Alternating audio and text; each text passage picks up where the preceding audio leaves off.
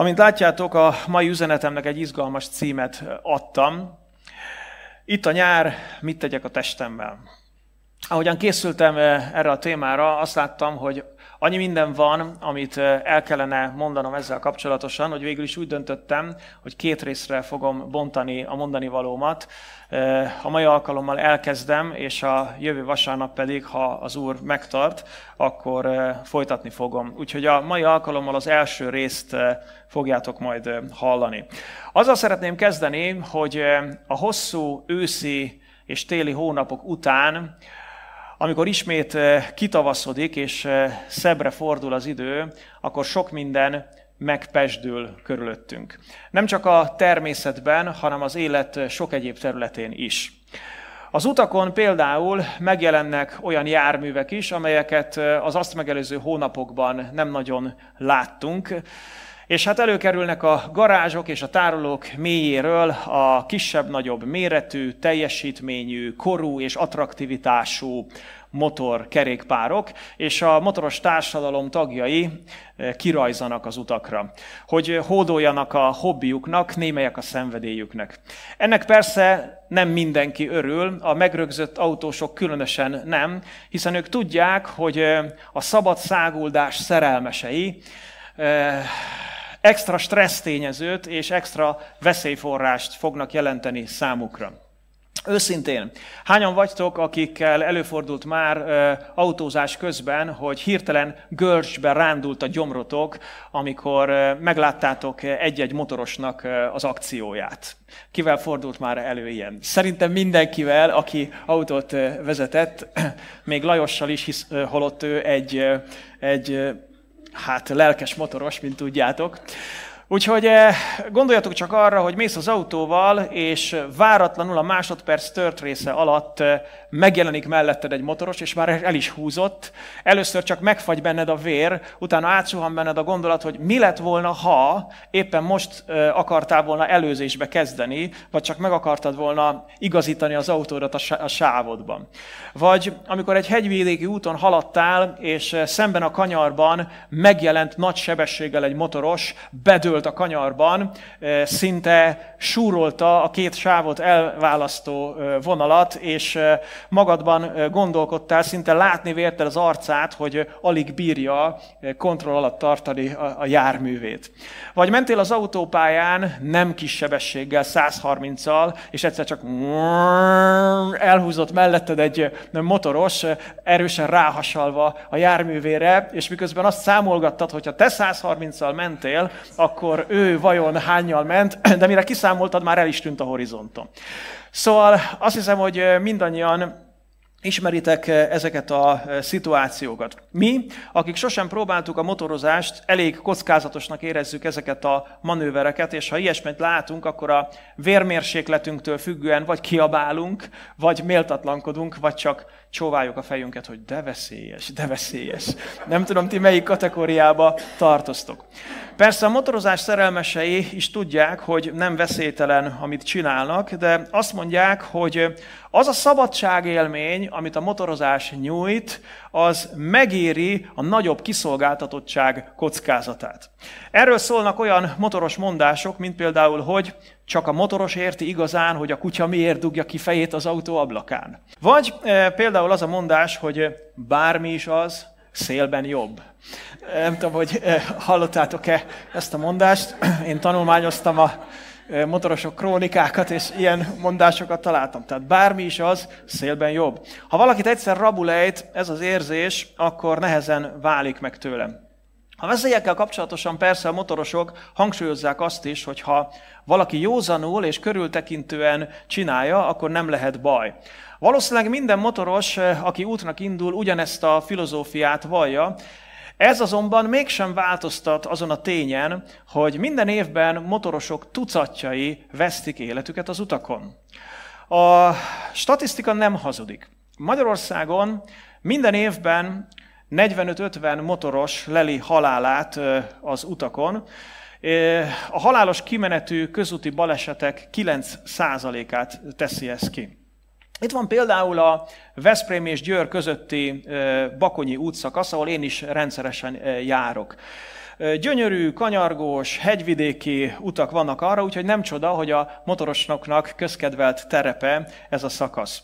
Ezen a szakaszon legutóbb, legalábbis ha jól tudom, ez volt a legutolsó, most két hónappal ezelőtt, április 24-én vesztette életét egy 54 éves férfi, aki Zirc Kardos rétnél kisodródott a motorjával az úton. Nem tudom, hogy ő ismerte-e a mondást, hogy bármi is az, szélben jobb, de ha ismerte is, gondolom, hogy a saját halálát nem értette bele ebbe.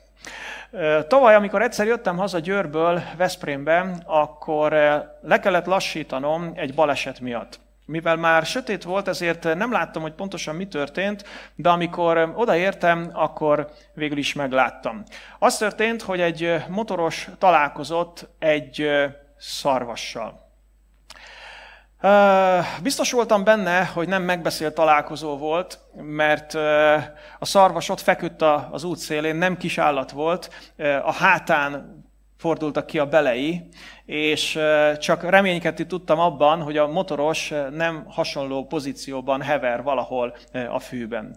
Szóval ezek nagyon tragikus dolgok. Tagadhatatlan, hogy a szabadság élmény sokkal nagyobb, és a száguldás sokkal vérpesdítőbb egy motoron, de az is biztos, hogy olyan dolgokat vonhat maga után, amit az ember nem tervez magának.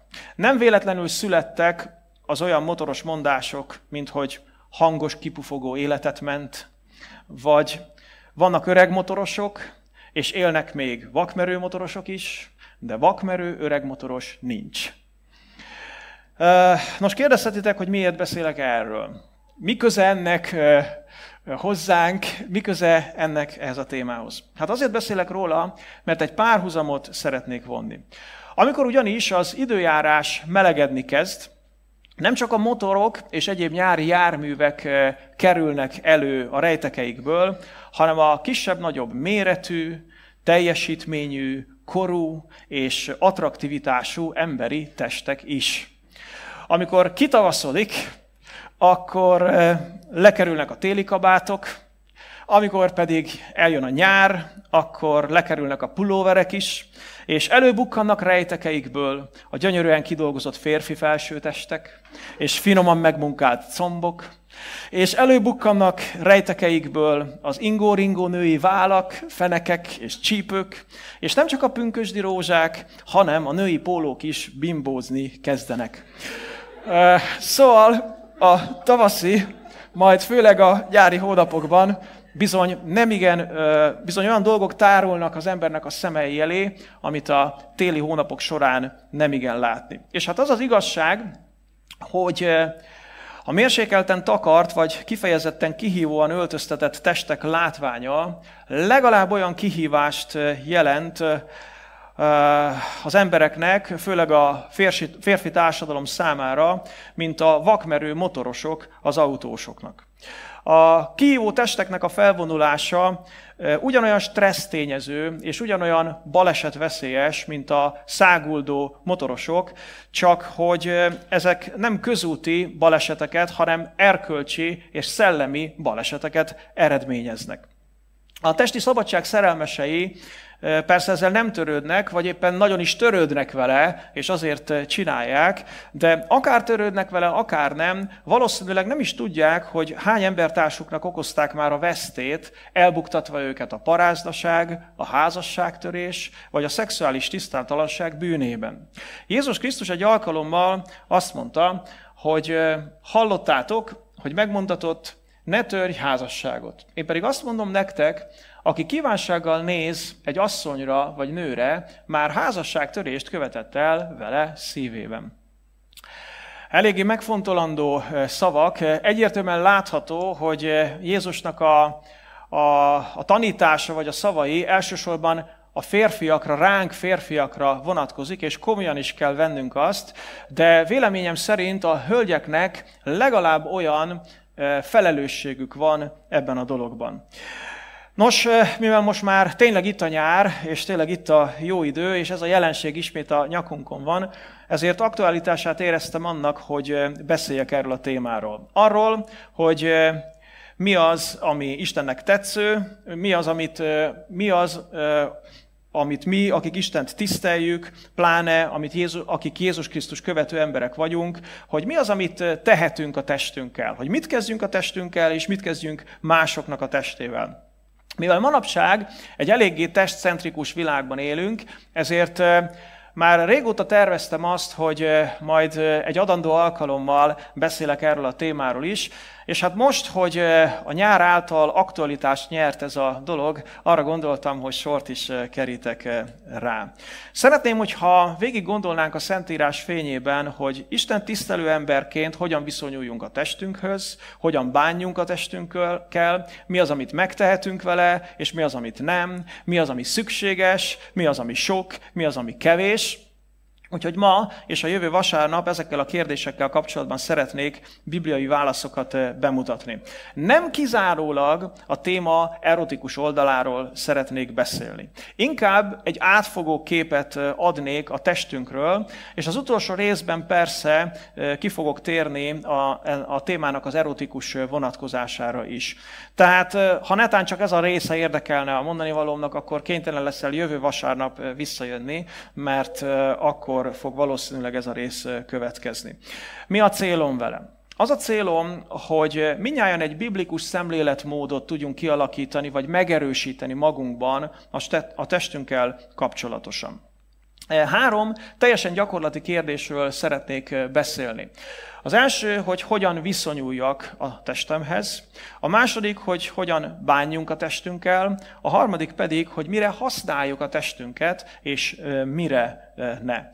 Szeretnék egy-két dolgot előre bocsátani. Az első, hogy nem kritizálni akarok a beszédemmel, sokkal inkább elgondolkodtatni, esetleg tanácsokat adni. Azt is szeretném előre bocsátani, hogy nem kívánok életviteli vagy öltözködési szabályokat felállítani. Ezeket mindenkinek magának kell megtennie. Ehelyett inkább isteni igazságokat és alapelveket fogok bemutatni, és azután pedig minnyájunknak a személyes felelősségére szeretnék appellálni. Azt, hogy ki hogyan ülteti át a gyakorlatban hallottakat, azt mindenkinek magának kell eldöntenie. Itt van tehát három gyakorlati kérdés. Hogyan viszonyuljak a testemhez, hogyan bánjak a testemmel, mire használjam, és mire ne használjam a, kérdé, a, a, a testemet. Mielőtt rátérnék ezekre a kérdésekre, van egy negyedik kérdés is, amit tisztázni szükséges, Konkrétan azt, hogy mi Isten akarata a testemmel.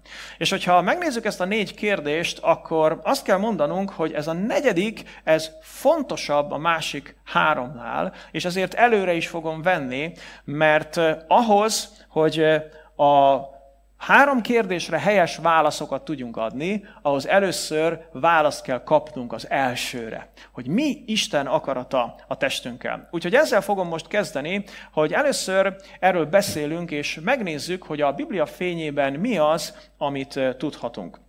Hogyha Istent tisztelő, pláne Krisztus követő emberek vagyunk, akkor számunkra van egy nagyon fontos szempont. Ez a szempont pedig az, hogy mi Isten akarata velünk. Igaz?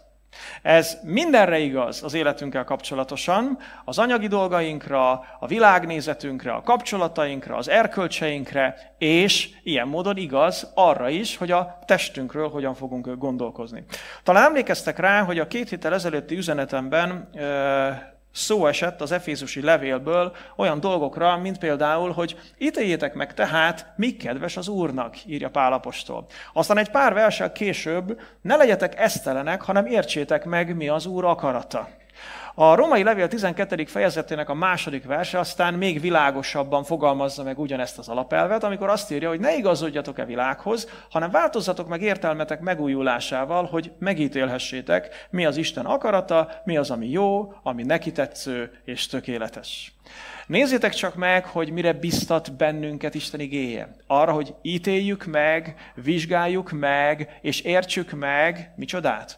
Hogy mi kedves az Úrnak, hogy mi az Úr akarata, illetve hogy mi az, ami jó, ami neki tetsző és tökéletes.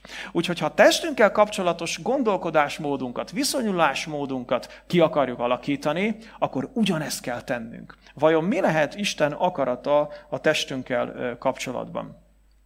Mire teremtette Isten a testünket, mi az ő akarata a testünkkel. Ha megértjük, hogy miért és mire adta Isten a testünket, akkor fogunk tudni helyest választ találni arra, hogy hogyan viszonyuljunk hozzá, hogy hogyan bánjunk vele, és hogy mire használjuk azt.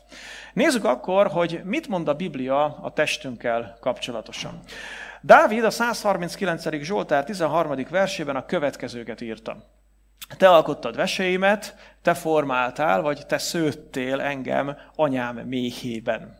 Mennyire nagyszerű ez a felismerés, eh, milyen nagyszerű lehetett Dávid számára, amikor eljutott ide, hogy nem magamtól lettem, nem véletlenül vagyok, hanem az én teremtőm, az én alkotóm, aki ezt a világ mindenséget létrehozta, ő az, aki engem személy szerint is megformált. Azt mondja Dávid, hogy te alkottad a veséimet, te szőttél engem anyám méhében. Kifejezetten a testéről beszél.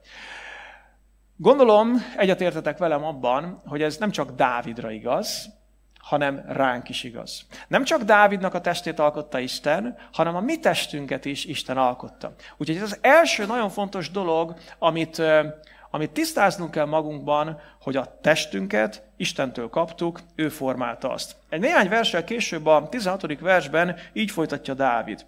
Alaktalan testemet már látták szemeid, könyvedben minden meg volt írva. A napok is, amelyeket nekem szántál, bár még egy sem volt meg belőlük. Itt megint a testéről beszél Dávid, és azt mondja, hogy amikor a testem még alaktalan volt, ugye abban az időben nem voltak ultrahangos készülékek, amikkel kitapogatták volna, hogy jól dobog-e a szíve, és fiú lesz-e, vagy lány lesz. Szóval e, azt mondja Dávid, hogy amikor az, a testem még alaktalan volt, és ott formálódott, a te könyvedben már akkor minden meg volt írva. Napok is, amelyeket ezen a földön nekem szántál. Tudjátok mi az, amit e, ez a mondat e, elmond nekünk? Azt, hogy nem csak Isten megalkotta a testünket, hanem ő neki konkrét célja is van vele. Mivel Isten alkotta, ebből kifolyólag megvan a célja is vele. Nézzünk egy új szövetség ígét, a Korintoszi második levél 5. fejezetének az első második versét. Itt azt írja a Biblia. Tudjuk pedig, hogy ha a földi sátorunk összeomlik, van Istentől készített hajlékunk. Nem kézzel csinált, hanem örökkévaló mennyei házunk. Azért sóhajtozunk ebben a testben, mivel vágyakozunk felölteni rá mennyből való hajlékunkat. A második vers pontosítja és világossá teszi, hogy mit is jelent a földi sátor. Világossá teszi, hogy az a testünkről beszél a Biblia. Az Új Szövetségben Pálapostól azt mondja, hogy a testünk az egy földi sátor. A sátor micsoda? A sátor egy lakóhely. A sátor az egy olyan, olyan hajlék, amit azért használnak az emberek, hogy abban lakjanak. A második dolog, amit mond a Biblia, vagy a következő dolog, amit mond a Biblia az, hogy a testünk az a földi életünk ide, idejére a lakóhelyünk. Ebben lakunk. Ez azt is elárulja, hogy nem a testünk a lényeg, hanem a belső emberünk a lényeg, a szellemünk a lényeg, ugyanúgy, mint ahogy nem a házad a lényeg, hanem te vagy a lényeg, nem az autód a lényeg, hanem te vagy a lényeg. Ezek olyan dolgok, amelyekben laksz, amelyekkel közlekedsz, amelyeknek a segítségével megvalósítod magadat ebben az anyagi világban, de nem az a lényeg, hanem te vagy a lényeg. Azt mondja a Biblia tehát, hogy a testünk az egy hajlék, egy lakóhely, olyan, mint egy sátor. Az, hogy sátor, az több minden mást is elmond nekünk. Az egyik, hogy hát azért nem annyira stabil. Igaz? Nem tudom, hányan vagytok, akik szeretnétek sátorban lakni, úgy hosszú távon mondjuk életetek végéig. Valószínűleg, hogy jobban bíztok ti is a jó magyaros kőből épült épületekben, hogyha valaki sátorban lakik, akkor kicsit sajnálattal nézünk rá. A Biblia azt mondja, hogy az a test, amiben most lakunk, az egy sátor. Az nem túl stabil, és az a kifejezés azt is, azt is elmondja nekünk, hogy ez egy ideiglenes dolog. Általában sátorba az emberek csak ideiglenesen költöznek, addig, amíg el nem készül, vagy lehetővé nem válik számukra az, hogy egy rendes házban lakjanak. A Biblia azt mondja, hogy ez a test, amiben lakunk, ez egy sátor. Ez egy ideiglenes lakóhely, amit Isten arra az időre adott nekünk, amíg ebben a világban vagyunk. De azután fog készíteni nekünk egy igazi lakóhelyet. Szerintetek mi lesz az? Ez a feltámadott testünk lesz majd. Fogunk kapni egyszer Istentől egy tuti, igazi testet, ami nem fog a betegség, nem fog az öregedés, nem fog semmiféle külső ö, ö, tényező, hanem örökkévaló, dicsőséges lesz és tökéletes lesz. De jelenleg, amiben lakunk, az egy ideiglenes hajlék. A Korintoszi második levél hatodik fejezetének a vagy az első levél 6. fejezetének a 15. versében azt mondja Pálapostól, hogy vagy nem tudjátok, hogy a ti testetek Krisztus tagja. Ez megint egy nagyon érdekes dolog, és egy nagyon fontos dolog. Itt olyan emberekről beszél a Biblia, akik már Jézus Krisztuséi lettek. Hadd kérdezzem meg, te már Jézus Krisztusé vagy? Ki az, aki már Jézus Krisztusé? Úgy gondolja, hogy te már Krisztusé vagy. Köszönöm, nagyon örülök neki. Ha úgy vagy itt, vagy úgy vagy az interneten keresztül velünk, hogy még nem vagy Krisztusé, akkor hívlak, hogy add át te is az életedet Jézus Krisztusnak, mert ez a legfontosabb dolog, amit meg kell tenned mindaddig, amíg ebben a földi sátorban élsz. Nézzük csak meg, hogy mit mond Biblia. Azt mondja, hogy vagy nem tudjátok, hogy a testetek Krisztus tagja. Ez egy hatalmas igazság. Tudjátok, ez azt jelenti, hogy ha te Jézus Krisztusé vagy, akkor a tested is Jézus Krisztusé.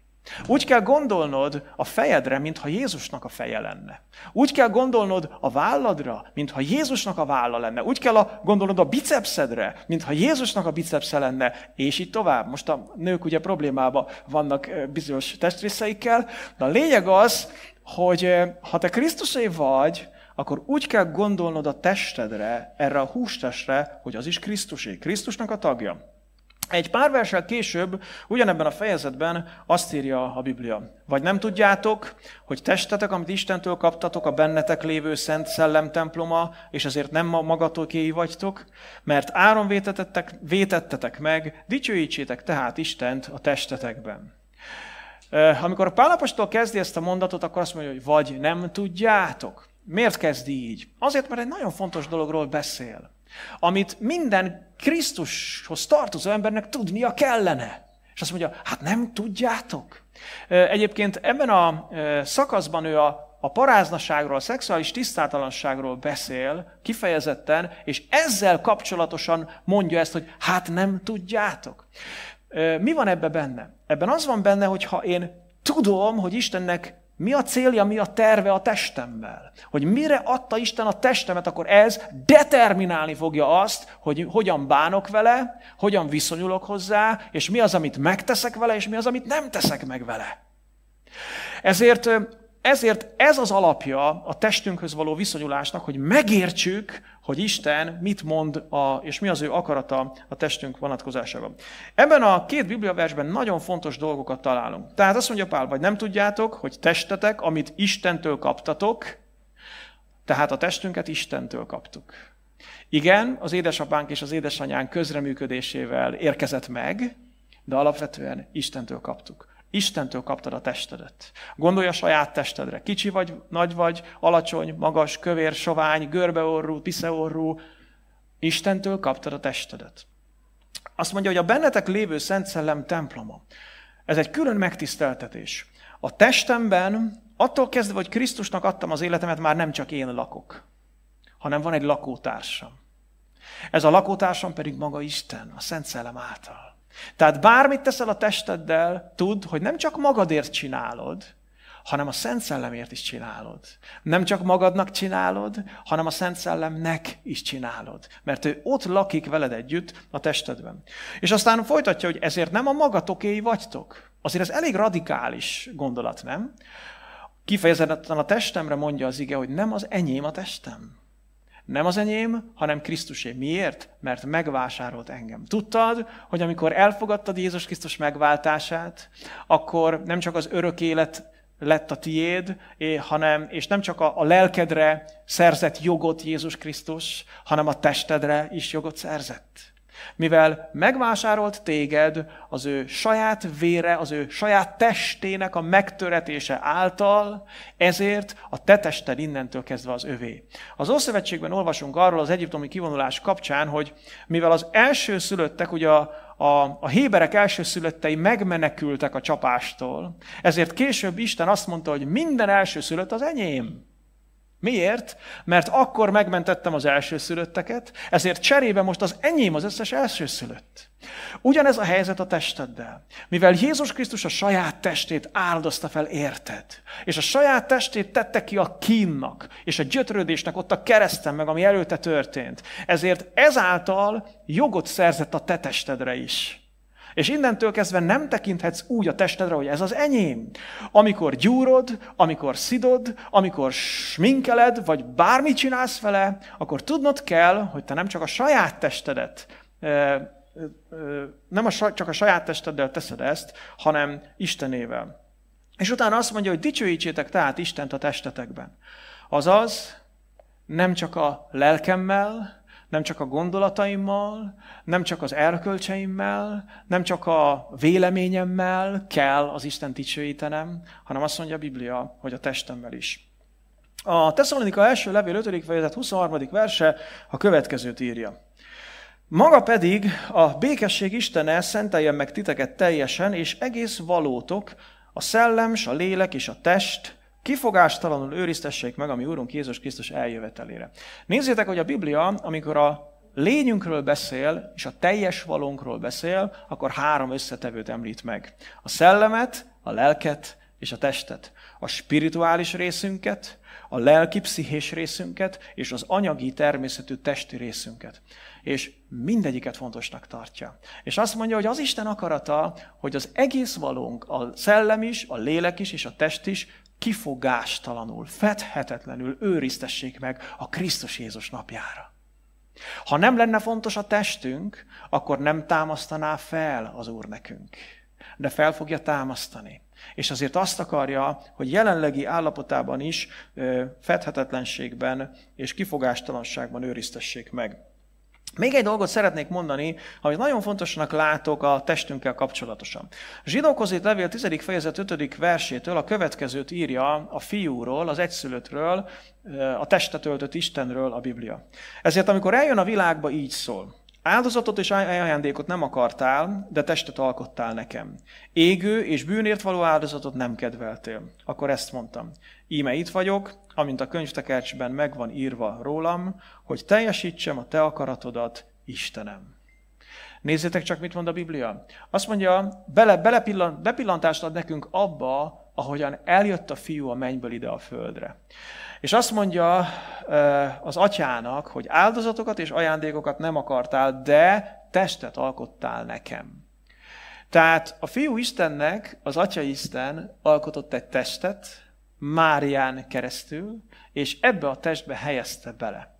És utána elmondja a fiú, hogy mivel nem az égő és a bűnért való áldozatokban gyönyörködsz, ezért én a testemet arra használom, itt vagyok, hogy teljesítsem a te akaratodat, Istenem.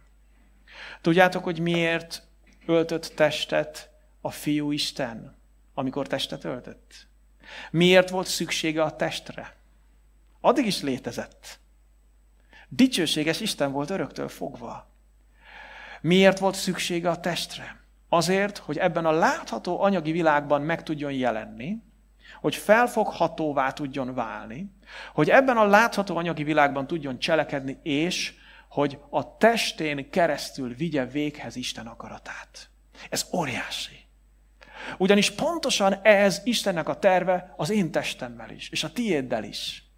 Hogy addig, amíg ebben a világban élsz, élünk, addig a testünk révén, a testünk által vigyük véghez Istennek az akaratát. Nos tehát, hogyha összegezzük mindazt, amit a Biblia elmond nekünk Isten akaratával, akaratáról a testünkkel kapcsolatosan, akkor, a következőket mondhatjuk.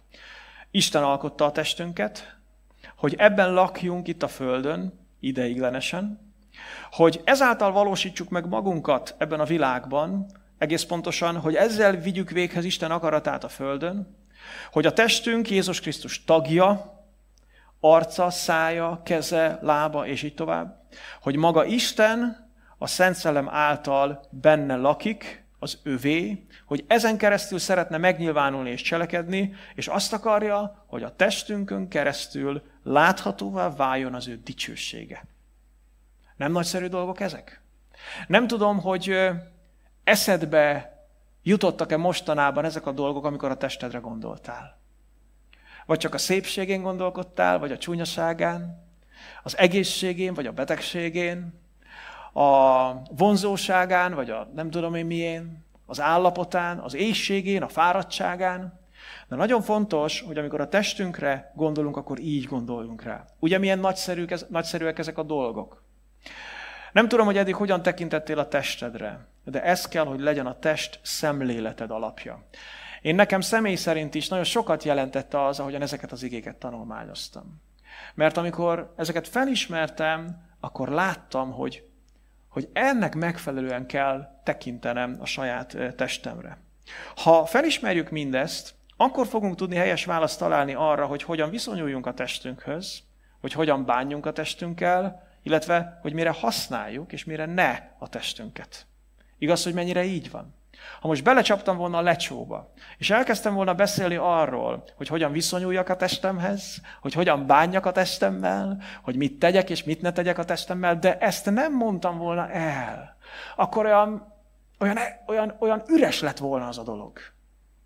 Ezért tehát a testünkkel kapcsolatos szemléletünket annak kell meghatároznia, hogy mit mond Isten róla, mi az ő akarata és az ő célja vele. Nézzük akkor a beharangozott három kérdés közül az elsőt, ma ezt fogjuk eh, kitárgyalni, és aztán majd a jövő vasárnap a másodikat és a harmadikat. Tehát eh, hogyan viszonyuljak a testemhez eh, mindezek alapján? Az előzőek fényében teljesen nyilvánvaló, hogy három fontos dolgot kell megvalósítanom abban, ahogyan a testemhez viszonyulok. Értékelnem kell, meg kell becsülnöm, ugyanakkor a helyén kell kezelnem. Tehát értékelem, megbecsülöm, ugyanakkor a helyén kezelem a testemet. Sokaknál azonban, még Krisztus követői közül is ez nem így van. Szóval ez lenne az isteni helyes viszonyulás a testhez, de nagyon sok ember nem így viszonyul a testéhez, még a keresztények közül is. Szeretnék megemlíteni három helytelen viszonyulási módot, amiben sokan beleesnek a testükkel kapcsolatosan, esetleg mi is beleeshetünk. Az első, ha esetleg megvetem a testemet. Nem tudom, hallottatok-e már olyat, amikor valaki lenézi a testét, haragszik a testére, megveti a testét, nincs kibékülve a testével, ellenséges viszonyt ápol a testével. Hallottatok már ilyen emberekről? Remélem köztetek nincs ilyen, de ha mégis lenne, akkor most egy picit beszéljünk erről. Talán némelyeknek furcsa, hogy valaki így gondol a testére, mégis sokan viszonyulnak hozzá így. Vajon miért lehetséges ez? Véleményem szerint eh, két fő oka van annak, hogyha valaki megveti a testét. Az első az elégedetlenség. Amikor elégedetlen a testével. Nem tetszek magamnak. Szerintem én csúnya vagyok. Túl alacsony vagyok. Túl magas vagyok. Túl kövér vagyok. Persze ezzel lehet tenni valamit. Túl sovány vagyok. Túl görbe az orrom. Túl pisze. Túl kicsik a füleim. Mm, túl nagyok a füleim. Lapát füleim vannak. Miért ilyen a bőröm? Nem tetszik a csípőm? Nem tetszik a vállam? Miért így van? Miért úgy van? Annyi minden lehetséges, ami miatt valaki nem tetszik önmagának, és ezért megveti a testét. De figyeljetek csak, mit mondott Dávid a 139. Zsoltárban. Ezt már olvastuk. Te alkottad veséimet, te formáltál anyám méhében. Magasztallak téged, mert félelmes és csodálatos vagy. Csodálatosak alkotásaid, a lelkem jól tudja ezt. Nézzétek csak az elejét. Azt mondja Dávid, hogy te alkottad az én testemet. És utána mit mond Isten alkotásairól? Csodálatosak a te alkotásaid. Alapvetően egyetértesz azzal, hogy Isten alkotásai csodálatosak? Ki az, aki egyetért vele? Köszönöm szépen. Alapvetően egyetértesz azzal, hogy a testedet Isten alkotta? Csodálatosak Isten alkotásai? Hát úgy általában igen. Kivéve, ha az én testemre gondolok. Megnéztem egy izraelita fordításban is, meg hát így az eredeti nyelvben is ezt a Biblia verset, és nagyon tetszett nekem, ahogyan az izraelita fordítás ezt a két Biblia verset fordítja. Figyeljetek csak. Mert te szerzetted veséimet, szőttél engem anyám testében. Annyira íz, hogy szőttél engem. Tudod, mint amikor úgy, úgy formálódik, szövegeti Isten a testedet, amikor kicsi vagy, és ahogy úgy differenciálódsz, és ahogyan úgy növekszel. Azt mondja, mert te szerzetted veseimet, szőttél engem anyám testében. Magasztallak azért, hogy félelmetesen csodás lettem. Na most ugye vannak, akik azt mondják, hogy félelmetes lettem. Valaki azt mondják, hogy csodás lettem. De hogy félelmetesen csodás lettem. Ember, nézd meg, mit mond a Biblia. Magasztalak azért, hogy félelmetesen csodás lettem. Csodásak a műveid, és lelkem tudja nagyon. Ha valamit tudnia kell a lelkemnek, az az, hogy Isten alkotásai csodálatosak. És ezt a magammal kapcsolatban is tudnia kell a lelkemnek, hogy Isten alkotása vagyok, és hogy csodálatos az Istennek az alkotása. Hogyan mondhatnám Isten alkotására azt, hogy rossz?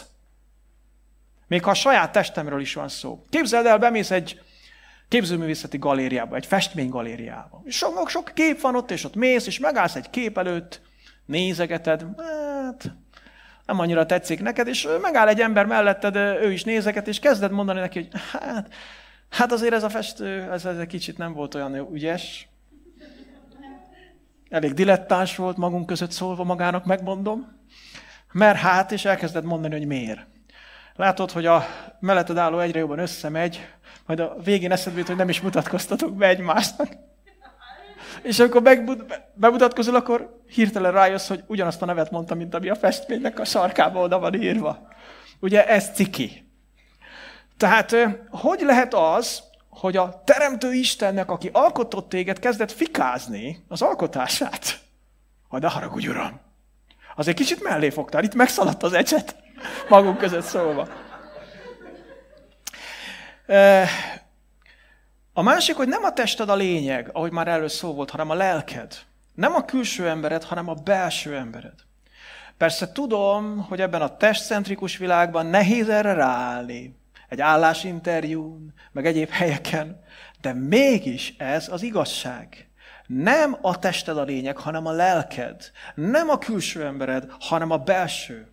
És egyébként is hallottad, hogy ezt a testet itt fogod hagyni, ez csak ideiglenes ez csak egy sátor. Na most itt egyesek felsóhajtottak. Halleluja! Köszönöm neked, Uram!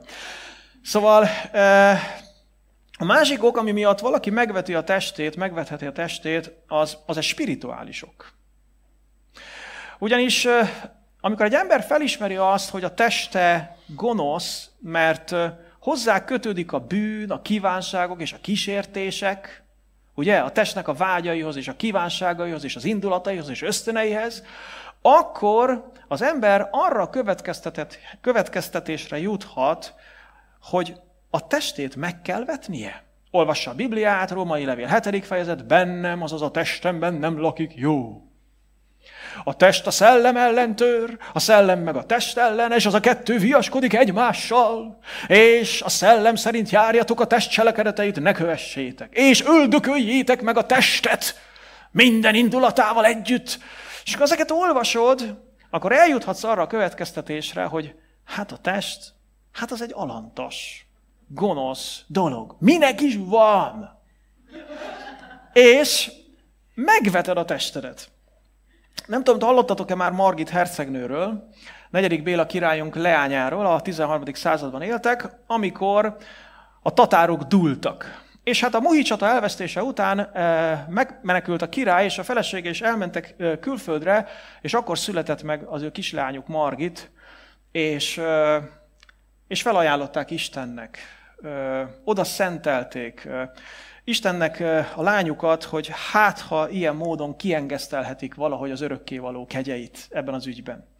Úgyhogy Margit hercegnőből egy domonkos rendi apáca lett, és ismert volt róla, hogy mennyire sokat gyötörte a testét vezeklésként. Nem mosakodott, piszkos ruhákban járt, és rongyos ruhákban járt, a tetvek ellepték, gyakran éheztette magát, egyesek szerint anorexiás volt, és rendszeresen korbáccsal verte a testét. Mindezt azért, hogy az Isten előtt kedves legyen. Egyébként Margit hercegnő nem érte meg a 28. születésnapját, nagyon fiatalon meghalt, egyesek szerint nem kizárt, hogy ennek a dolognak is szerepe volt benne. Szeretném elmondani, hogy a testnek a megvetése teljesen idegen a Biblia gondolkodásmódjától. Sőt, kifejezetten ellentétes Isten akaratával.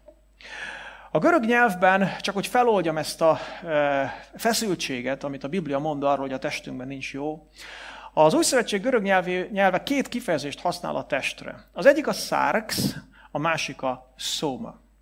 A sarx az egész pontosan azt jelenti, hogy hús, és a, a testünknek az anyagi, anyagára, a földi, megromlott, mulandó természetére utal.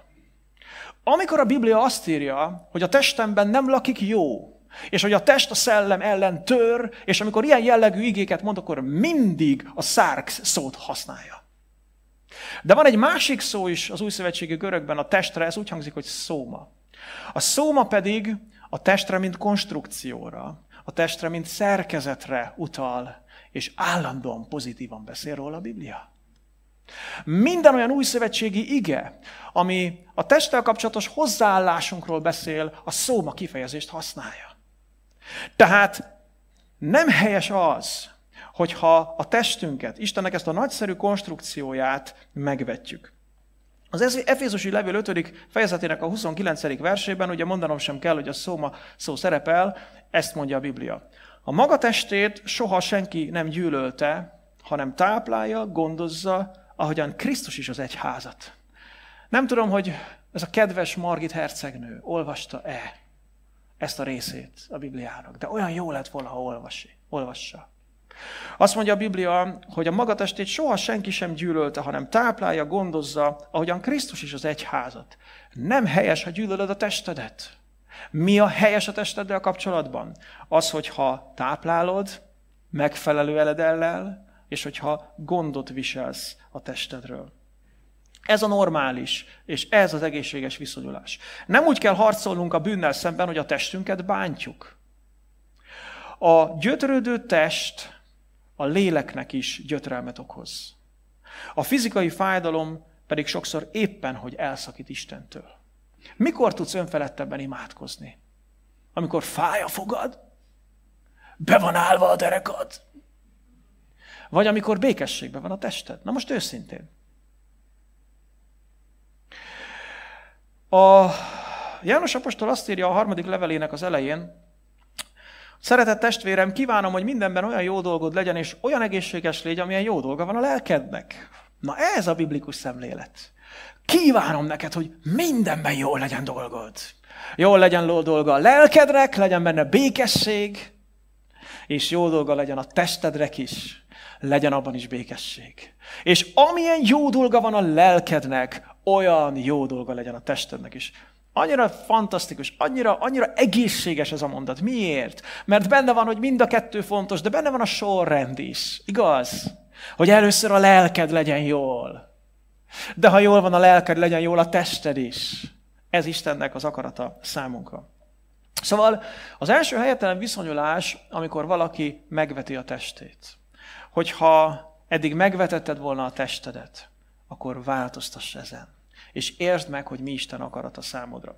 Egy második eh, helytelen viszonyulási mód, amikor valaki nem veti meg a testét, csak egyszerűen nem foglalkozik vele. Nem számít, mi van vele, nem számít, milyen állapotba kerül.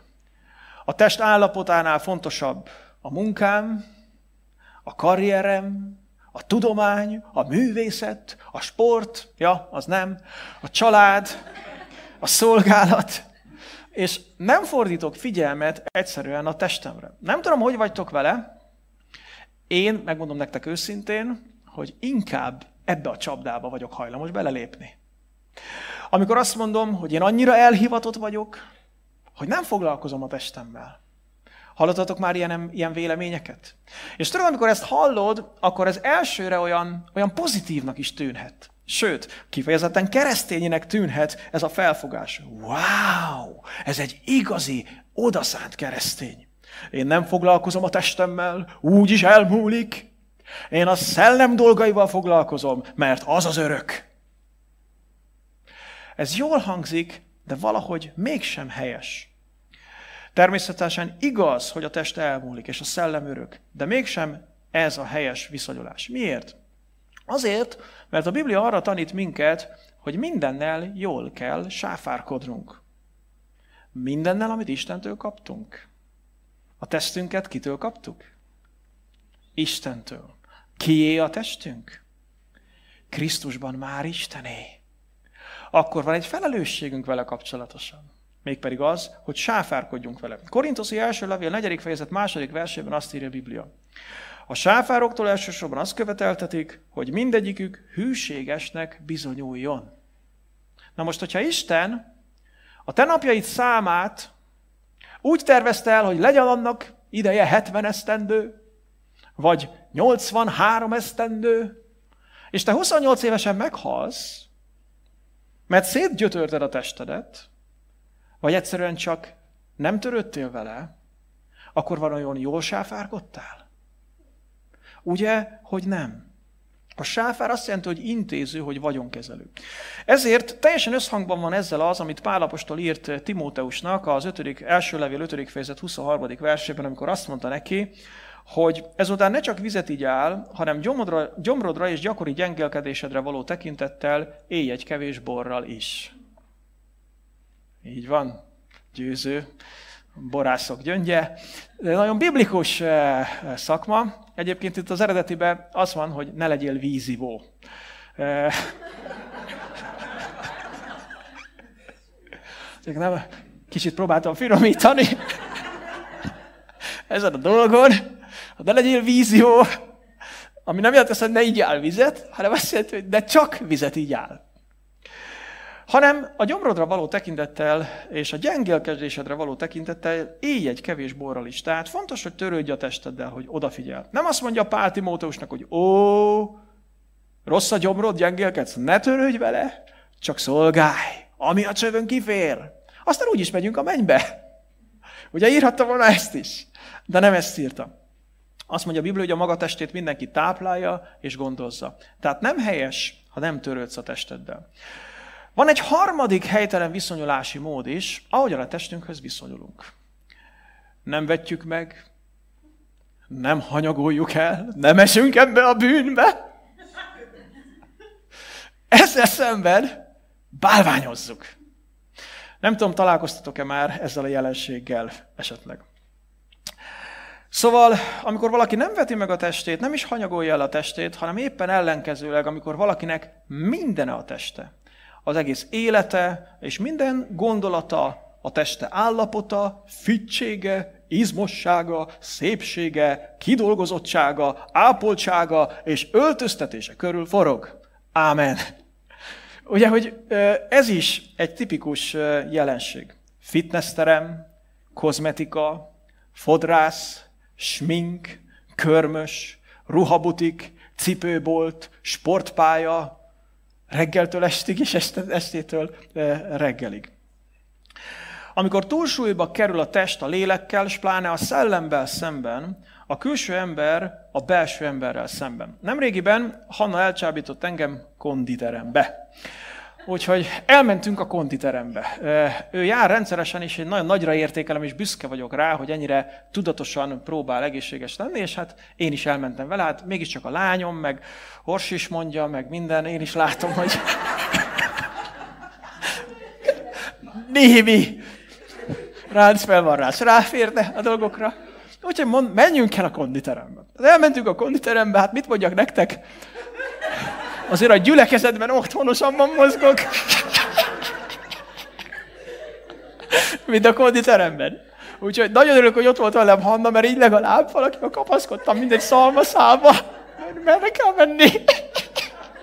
Sajnos az öltözőben nem jöhetett be velem. Azt önállóan kellett megoldanom. De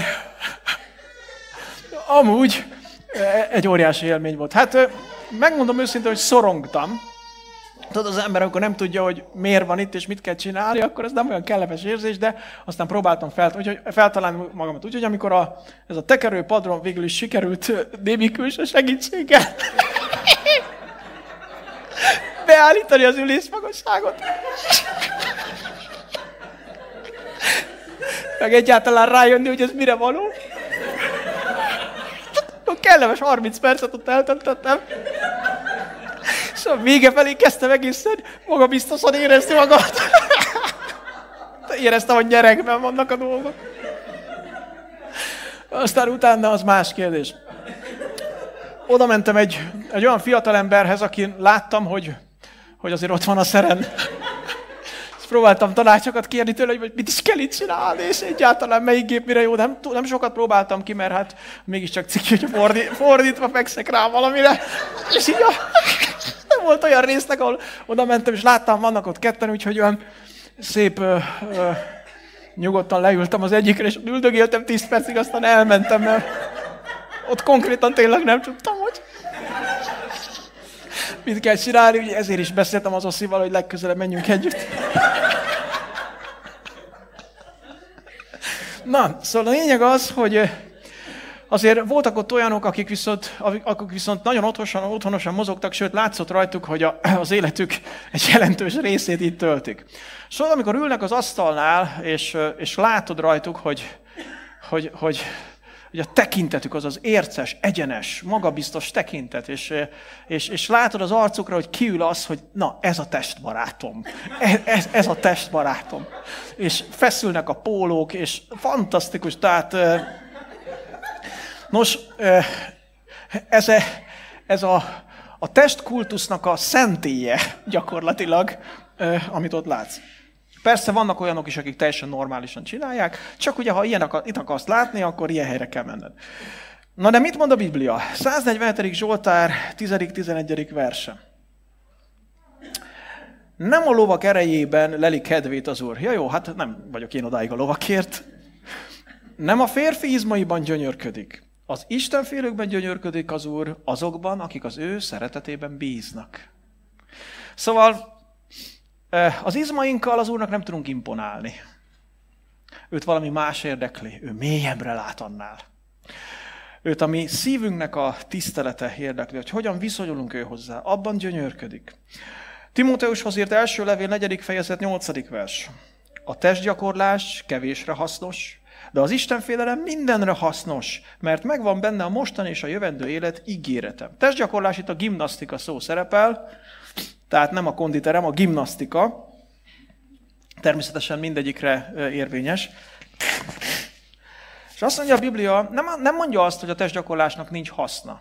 Igaz? Tehát nem mondja azt, hogy ne gyakorold a testedet, mert az egy hülyeség. Hanem azt mondja, hogy van a testgyakorlásnak haszna, de hát részleges haszna van neki. És valójában kevés dologra hasznos. Mert amire hasznos, az igazából nem annyira nagyon fontos. Fontos, de nem annyira nagyon fontos. Viszont azt mondja, hogy az Istenfélelem mindenre hasznos, mert megvan benne a mostani és a jövendő élet ígérete. A test gyakorlásában csak a mostani életnek az ígérete van benne.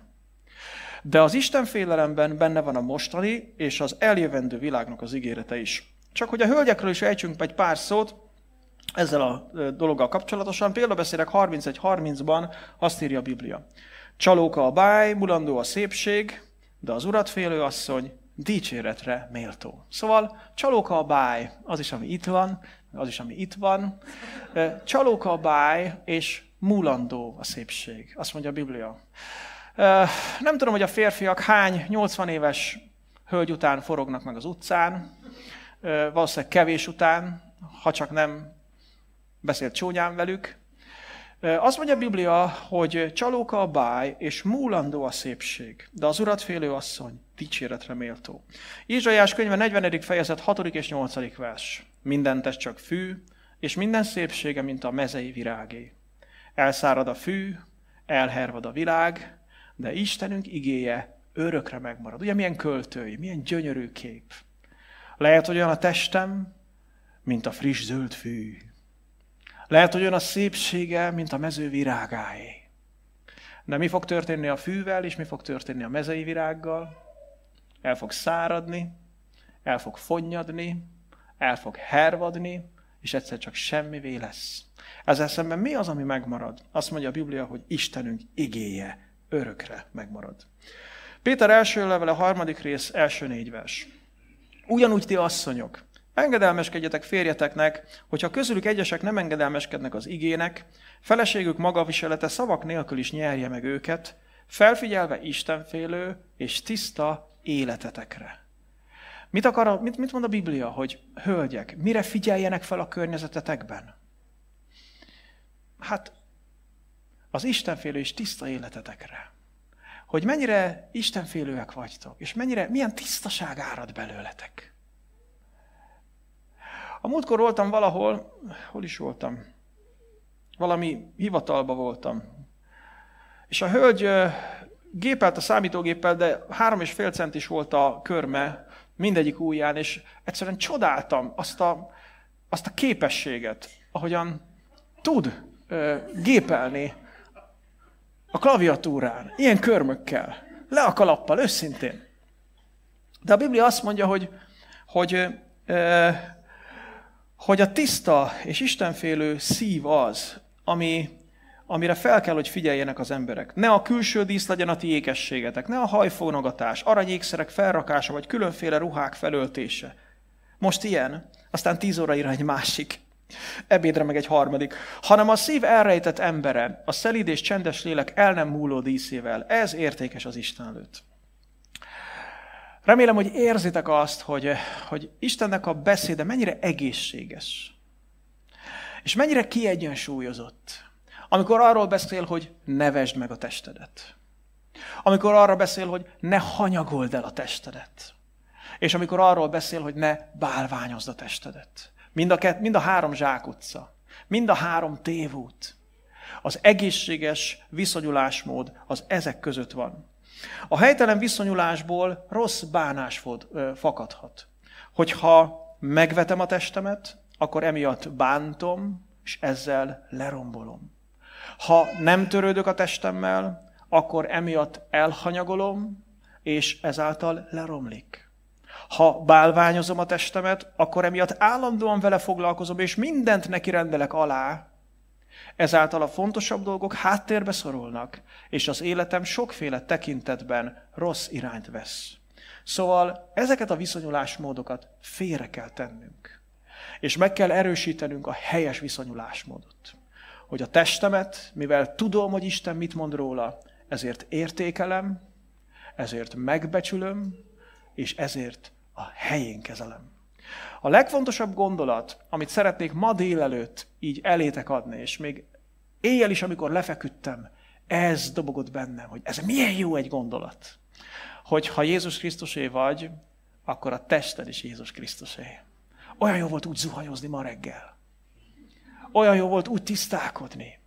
Olyan jó volt úgy belenézni a tükörbe, hogy mivel én Krisztusé vagyok, ezért ez a test is Krisztusé. Amen. Gyertek, imádkozzunk. Halleluja! Köszönjük neked, Istenünk, hogy annyira tiszta, annyira egészséges, annyira helyt, helyén való a te tanításod és a te akaratod. Köszönjük neked, Urunk, hogy te alkottad a testünket, és kifejezett célod van velem. Köszönjük neked, hogy ebben a földi életben ez az anyagi test az, aminek a segítségével a te dicsőségedre tudunk élni. Amivel meg tudunk dicsőíteni téged. Amivel a te akaratodat véghez tudjuk vinni. Uram, köszönjük, hogy vannak kezeink, amiket felemelhetünk hozzád. Hogy van arcunk, amelyel téged sugározhatunk. Köszönjük, hogy van szánk, amivel a te beszédedet mondhatjuk ki, vigasztalhatunk, bátoríthatunk, taníthatunk. Köszönjük, hogy vannak lábaink, amelyekkel elmehetünk, hogy segítsünk, vagy eljöhetünk ide, hogy dicsőítsünk téged. Köszönjük, Uram, hogy van szívünk, ami hajt bennünket. Köszönjük, Uram, hogy van le- tüdőnk, amiben beáramlik nem csak a levegő, hanem a te szent szellemed is. Urunk, köszönjük neked, hogy a testünket is te adtad nekünk. Köszönjük neked Jézus Krisztus, hogy amikor a te tested megtöretése árán meghaltál, értünk, amikor akkor a mi testünket is megvásároltad. Köszönjük, hogy nem csak a lelkünk tiéd, nem csak a szellemünk a tiéd, hanem a testünk is a tiéd. Urunk, kérjük, hogy bocsáss meg nekünk, amikor nem így tekintettünk rá. És köszönjük azt, hogy tanítasz minket arra, hogy mi a helyes hozzáállás. Uram, köszönjük neked a te tanításodat. Kérünk, hogy bocsáss meg nekünk, hogyha megvetettük a testünket és bántottuk. Bocsáss meg nekünk, hogyha elhanyagoltuk a testünket és hagytuk leromlani. És kérünk, bocsáss meg nekünk, hogyha bálványoztuk a testünket, és ennek rendeltünk alá sok minden mást. Urunk, kérünk, hogy adj nekünk tiszta gondolkodást, és adj nekünk helyes viszonyulásmódot.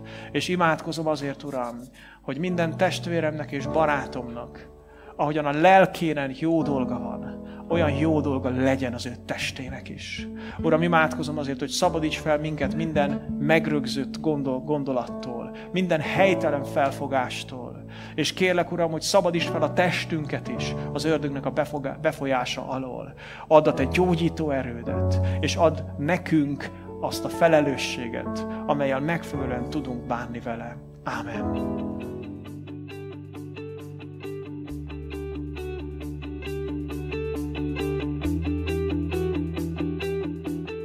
Kedves hallgatom, örülök, hogy ebben az üzenetben velem tartottál. Kívánom és imádkozom érte, hogy Isten használja fel a javadra mindazt, amit hallottál. Az üzenet után szeretném figyelmetbe ajánlani, hogy van lehetőséged adakozni szolgálatom javára. Felajánlásodat azért is fogadom köszönettel, mert tevékenységemet önkéntes támogatások segítségével tartom fenn. A támogatás módjáról információt találsz podcast csatornám honlapján, a foristamas.podbean.com internet címen, a Hogyan támogathatod szolgálatomat menüpontban, vagy tájékoztatást kérhetsz levélben is az info.foristamas.hu e-mail címen. Bármi kérdésed, vagy megbeszélni valód lenne a támogatás témájában, szintén erre a címre írhatsz. Ismétlem a két elérhetőséget. Podcast csatornám honlapját tehát a foristamas.podbean.com internet címen találod, e-mailt pedig az info.foristamas.hu címre küldhetsz. Köszönöm, ha támogatásoddal mellettem állsz, Isten áldjon, várlak a következő üzenettel is.